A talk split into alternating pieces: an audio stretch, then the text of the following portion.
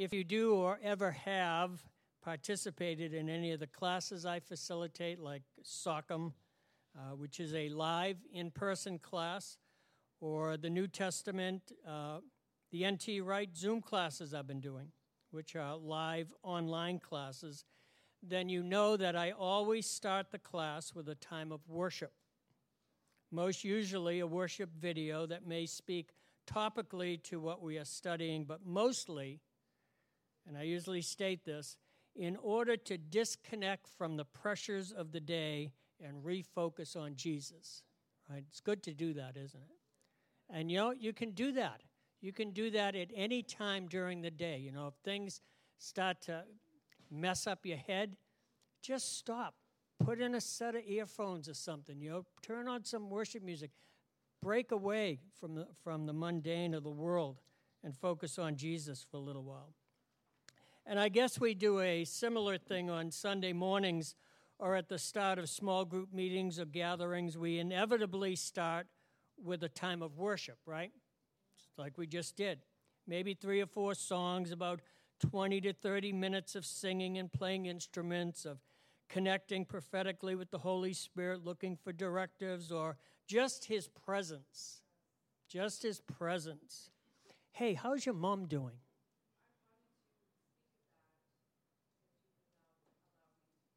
Okay, quick, run up here and tell us how Bonnie Hill. No, don't start talking till you get here. All of you who know Bonnie Hill online. I'm so excited to tell you all that she's coming home today. On, on Tuesday, she called me, and I thought she was drunk. She um, was losing so much blood that she was about to pass out.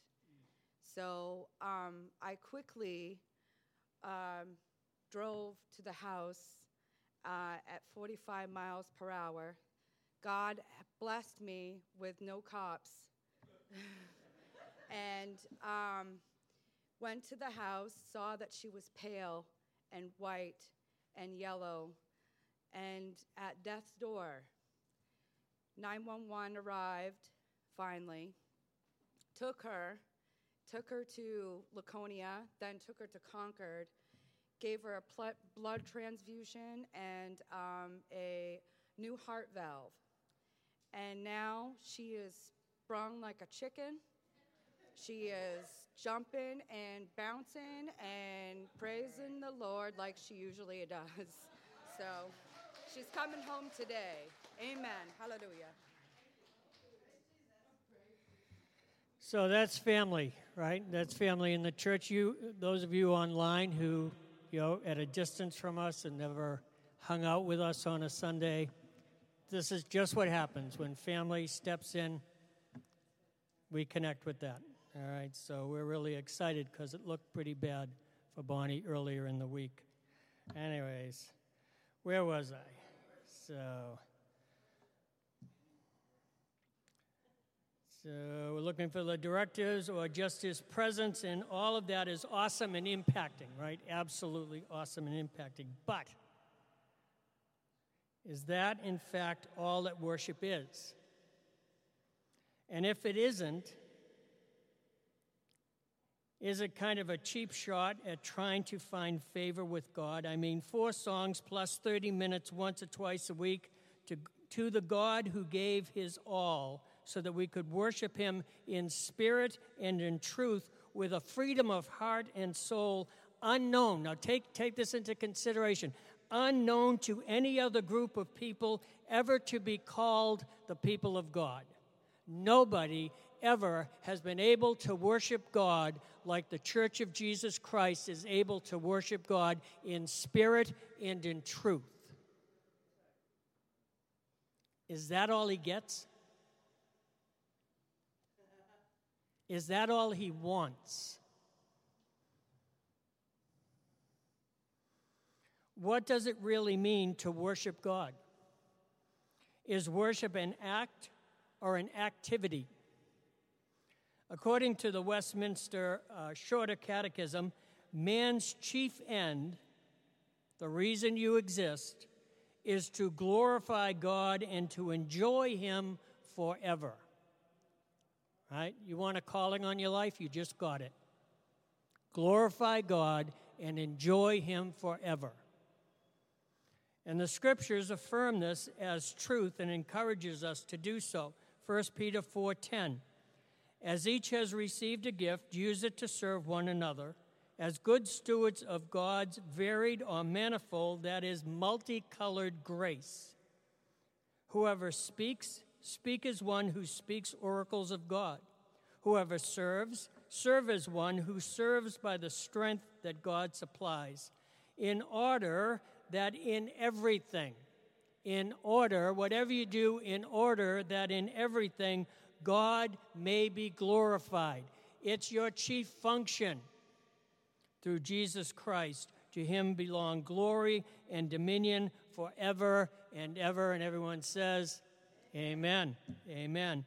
1 Corinthians 10:31 says, "So whatever whether you eat or drink or whatever you do, do all to the glory of God." One of the ways we bring glory to God is by exalting his name, and the exaltation of the name of God, Jesus, is in and of itself worship. Psalm 99 5 says, Exalt the Lord our God, worship at his footstool. Holy is he. We can deduce from these verses that even our mundane activities, something as basic and essential as eating, can bring him glory and honor and praise, which is worship. So, where did worship as a means of glorifying God have its start? So, utilizing the law of first reference, we discover some very interesting facts. So, the law of first mention or first reference is this simply means that the very first time any important word is mentioned in the Bible, and usually, of course, it is in Genesis, the first book of the Bible Scripture gives that word its most complete and accurate meaning to not only serve as a key in understanding the word's biblical concept, but to also provide a foundation for its fuller development in later parts of the Bible. Bible scholars and theologians use this method when studying the scriptures. So, what does it say about worship? The word worship is first found in Genesis 22 in the story of Abraham and Isaac. Genesis 22 1. After these things, God tested Abraham and said to him, Abraham, and he said, Here I am. He said, Take your son, your only son Isaac, whom you love, and go to the land of Moriah, and offer him there as a burnt offering on one of the mountains of which I shall tell you. So Abraham rose early in the morning, saddled his donkey, and took two of his young men with him and his son Isaac. Now, let, let me just pause there and, and ask you don't you think that's a, a strange request? I mean, in light of what we learn about God and his thoughts on human sacrifice later on right? Don't you think it's odd that it asked him to do that? Right? I, I'm going to show you a little bit later on an answer to that, okay, and why he did that and why it's not as odd as it might appear. So Abraham rose early in the morning, saddled his donkey, and took two of his young men with him and his son Isaac. And he cut the wood for the burnt offering, and he arose and went to the place of which God had told him. On the third day, Abraham lifted up his eyes and saw the place from afar. Then Abraham said to his young men, Stay here with the donkey. I and the boy will go over there and worship. I and the boy will go over there and worship. This is the first time the word worship is found in the scriptures and come to you again. And Abraham took the wood of the burnt offering and laid it on Isaac his son, and he took in his hand the fire and the knife. So they went both of them together. And Isaac said to his father Abraham, My father. And he said, Here, am, here I am, my son. He said, Behold the fire and the wood, but where is the lamb for a burnt offering? Now, I wonder what's going on in this kid's head. Hmm. Dad's been a little off lately. Hmm? Abraham said, God will provide for himself the lamb for a burnt offering, my son. So they went both of them together. When they came to the place of which God had told him, Abraham built the altar there and laid the wood in order and bound Isaac his son and laid him on the altar on top of the wood. Then Abraham reached out his hand and took the knife to slaughter his son. But the angel of the Lord called to him from heaven and said, Abraham, Abraham. He said, Here I am. He said, Do not lay your hand on the boy or do anything to him. For now I know that you fear God, seeing you have not withheld your son, your only son, from me. And Abraham lifted up his eyes and looked, and behold, behind him was a ram caught in a thicket by his horns. And Abraham went and took the ram and offered it up as a burnt offering instead of his son. So Abraham called the name of that place, The Lord will provide. As it is said to this day, on the mount of the Lord it shall be provided. Jehovah Jireh. Now, Mount Moriah is the same place that Solomon's temple was built as a house of worship some 1400 years later. So here is God's baseline view of what worship looks like. And you might notice that there is no mention of keyboards, no guitars or drums, no choirs, no lineup of attractive young singers backing up a handsome lead singer.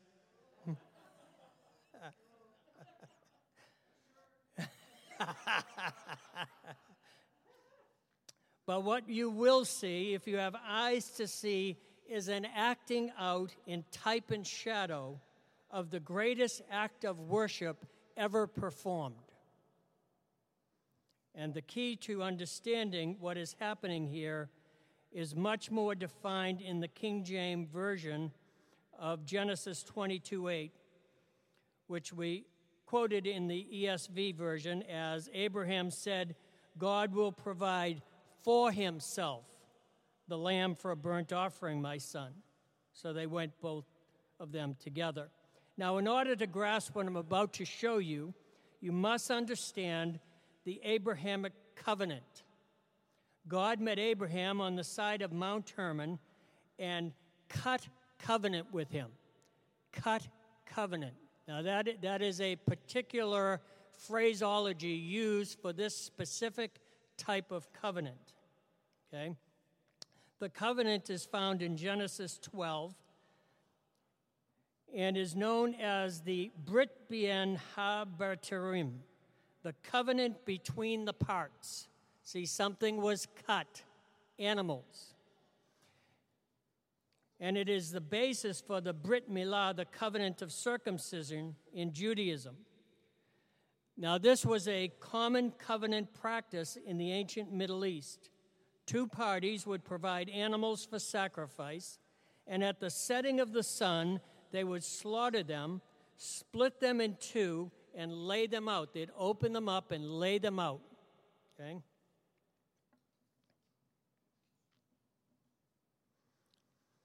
And by lamplight, the two parties would walk through the body parts and recite their agreement with the understanding that if either party failed to keep the covenant, the other party was entitled to retribution as indicated by the slaughtered animals that they were walking through. May God do this too and more if I fail to keep this covenant. May God do this to me and more if I fail to keep this covenant. And they're walking through the middle of slain animal bodies. Okay? pretty strong covenant. This is the covenant that's going on between Abraham and God. Hmm? So here's the thing in the account of God and Abraham cutting covenant, Abraham slaughters and prepares all the animals, lays them out, and waits for God. But God, but God, puts Abraham into a deep sleep and walks through the animals alone, taking the full burden of the covenant on himself. And so the King James Version of Abraham's response to Isaac's question lines up per- perfectly with his understanding of God's covenant grace. The King James says, Genesis 22 8, and Abraham said, My son, God will provide himself a lamb for a burnt offering. And so we see Isaac carrying the wood that he will eventually be bound to, just as Jesus would carry the wooden cross that he would be bound to. We sense an almost indifferent attitude on the part of Abraham as he holds the knife to slay his son. And I can only think of Jesus' cry to the Father, My God, my God, why have you forsaken me?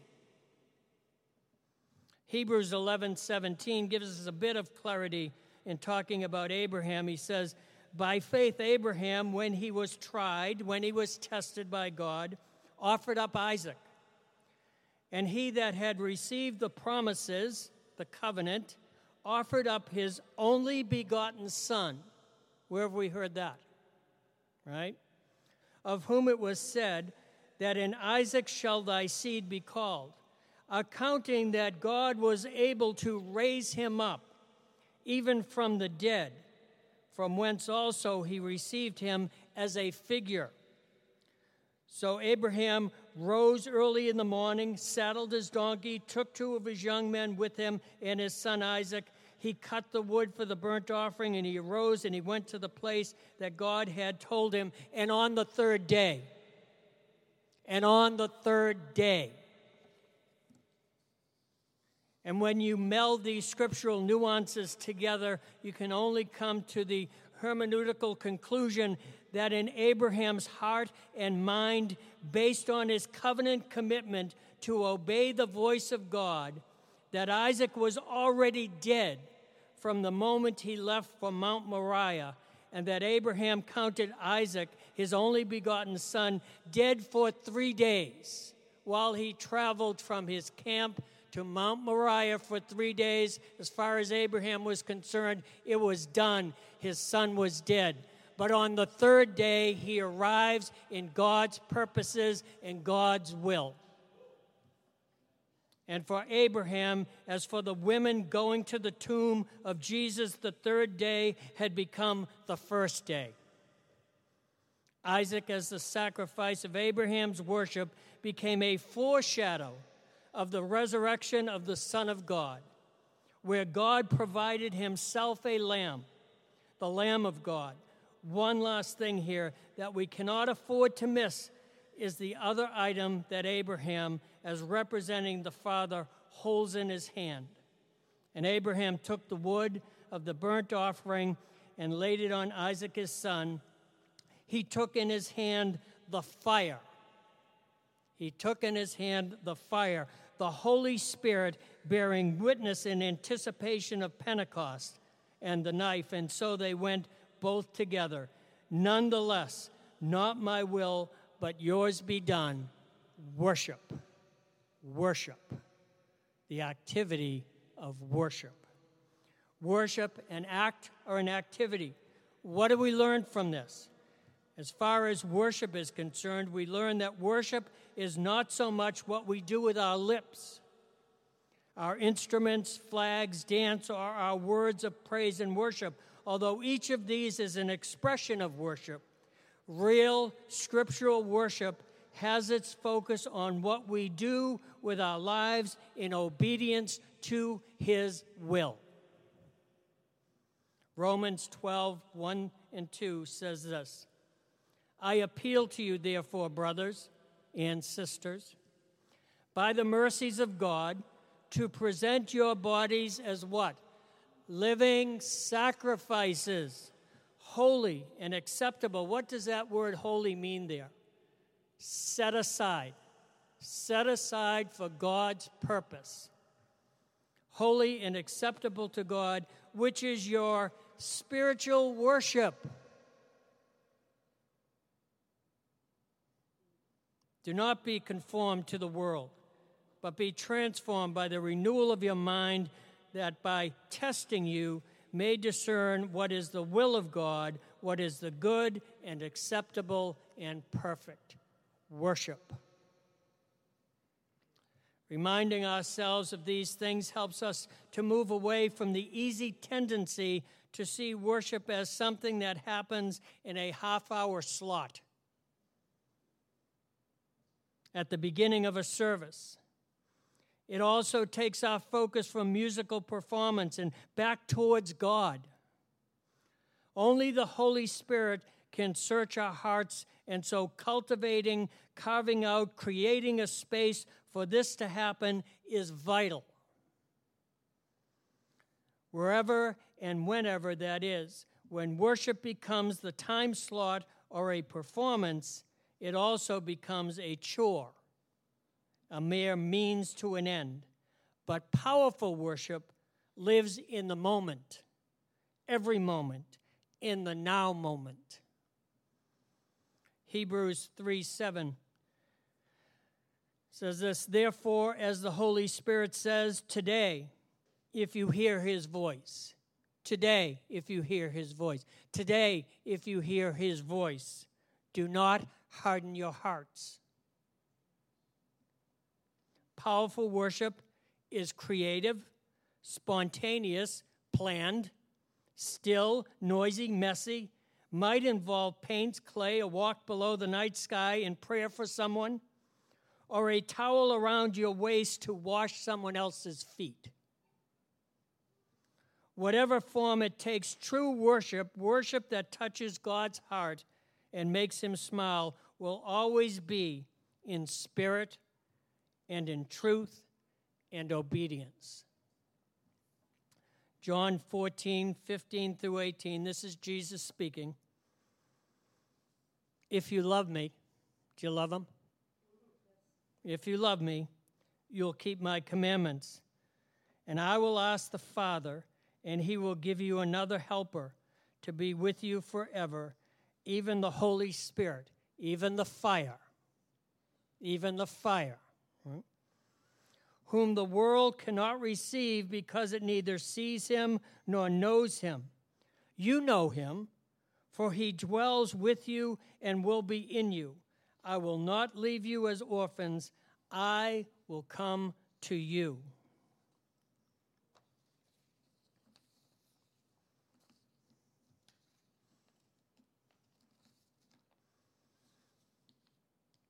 The Spirit of truth.